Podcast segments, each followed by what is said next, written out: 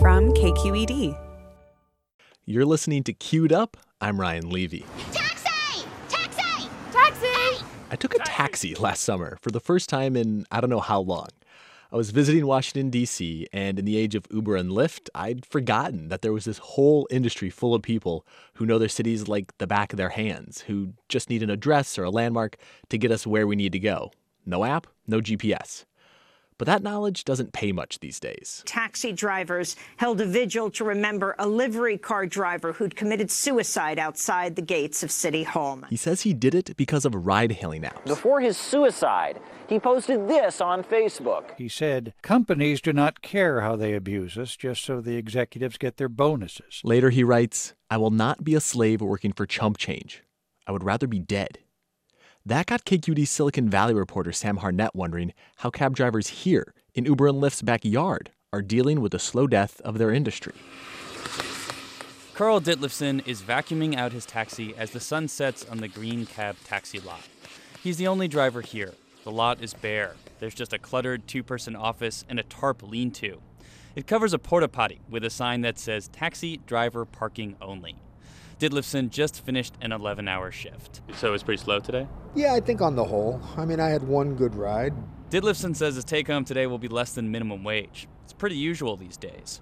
Back before Lyft and Uber, though, drivers could routinely make 20 to $30 an hour. I mean, you weren't on easy street by any means, but you were able to survive. You know, if you keep me busy, that's all I ask. Ditlevson is wearing a blue hoodie that's worn and pilled. One of his black sneakers has partially separated from the sole. How close do you think you are to like retiring or stopping driving? Oh, I don't think there's retirement in sight. You drive until you die. You know, I mean, whether we like it or not, you know, a lot of us don't have retirements to fall into. The taxi companies themselves are being imploded. Yellow Cab went bankrupt in 2016 and sold for less than a million dollars. The industry is consolidating. The same company now owns Yellow Cab, Luxor, and Citywide. Green Cab, Ditlevson's company, used to have 19 members. Now it's down to six, and they don't even drive full time. Uh, I want uh, to show Sam the uh, shift schedule. Oh, okay, sure.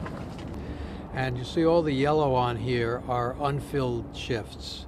The schedule is shot through with yellow. Filled, Mark Gruberg is a taxi driver and co founder of Green Cab.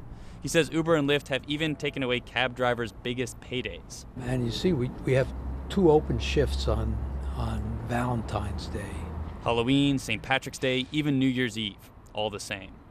Gruberg says drivers have lost between a third and half of their income. And we have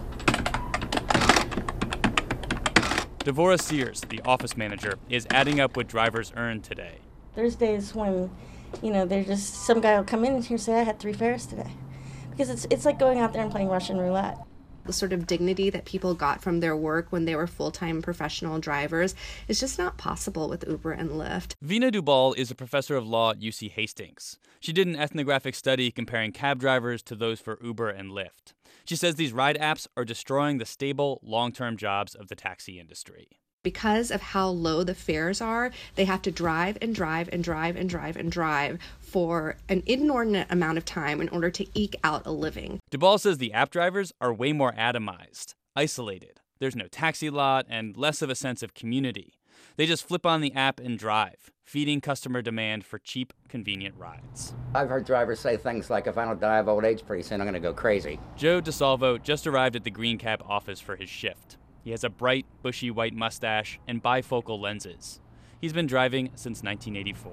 I'm 74, and if I was younger, I'd just leave. I'd get a second job or go do something else, but my time's past for that. I have to do what I've been doing as, for as long as I can and make, make it work somehow.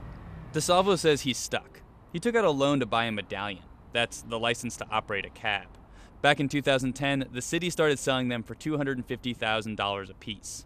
Taxi drivers could then rent the medallions out and make passive income. It was the de facto taxi retirement plan. Now DeSalvo says a medallion is pretty much a worthless piece of tin and a huge financial burden. There are drivers who are applying for food stamps now and welfare, and I haven't done it yet. I haven't had to, but this is the first year I've been underwater. DeSalvo finishes the tiny Dixie cup of water he's drinking, crunches it, and drops it in the trash. Well, good luck tonight. Hopefully, hopefully Thank you very much. Yeah. All right. Thank you, thank you for letting me vent. All right. That'll keep me going for the for a while. Thanks to KQED's Sam Harnett for that story. To see and hear other KQED stories I love this week, including how Sacramento is showing its love for the movie Ladybird, find me on Twitter. I'm at Ryan underscore L E V I. And you can keep up with all of our Bay Area coverage all week long on Facebook, Twitter, and Instagram. We're at KQED News. I'm Ryan Levi. Have a good week.